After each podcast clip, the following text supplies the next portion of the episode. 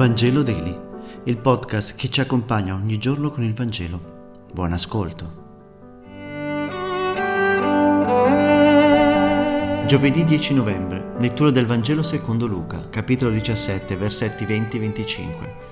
In quel tempo, interrogato dai farisei, quando verrà il regno di Dio, Gesù rispose, il regno di Dio non viene in modo da attirare l'attenzione e nessuno dirà eccolo qui o eccolo là, perché il regno di Dio è in mezzo a voi. Disse ancora ai discepoli, verrà un tempo in cui desiderete vedere anche un solo dei giorni del figlio dell'uomo, ma non lo vedrete, perché come il lampo, guizzando, brilla da un capo all'altro del cielo, così sarà il figlio dell'uomo nel suo giorno. Ma prima è necessario che gli soffra molto e sia ripudiato da questa generazione.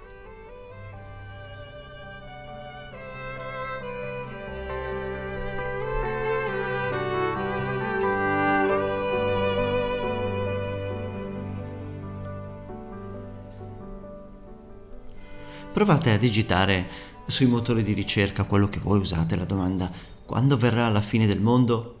Vi accorgerete che la risposta che non ha saputo dare Gesù nel Vangelo ve la offrono nei dettagli le miriadi di pagine indicizzate dal motore con tanto di date, modalità e tempi.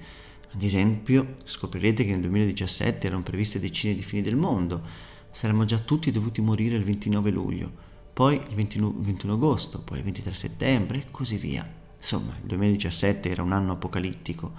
Il problema della fine del mondo, o come viene chiamato nel Vangelo, dell'arrivo del regno di Dio, è un falso problema.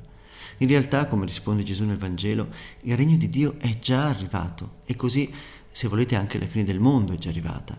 Il regno è qui, in mezzo a noi, ed ha una caratteristica, quella del nascondimento.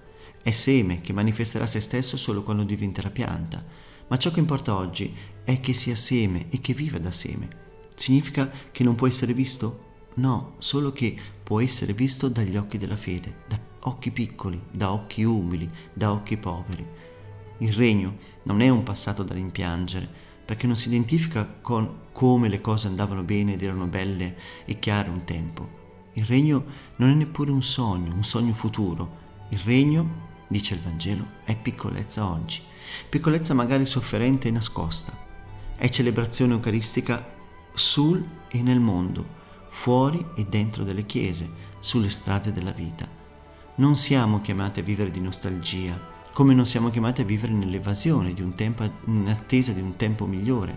Siamo chiamati a vivere il passato come radici che ci danno vita da vivere la nostra testimonianza nell'oggi, se vogliamo giungere al futuro sospirato.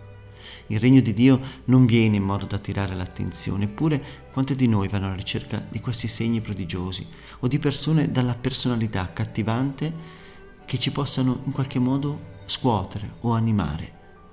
Eppure, quando Cristo verrà, forse non ce ne accorgeremo nemmeno, come il lampo che attraversa il cielo. Grazie per aver meditato insieme e se questo podcast ti è piaciuto, condividilo con i tuoi amici ed amiche. A domani.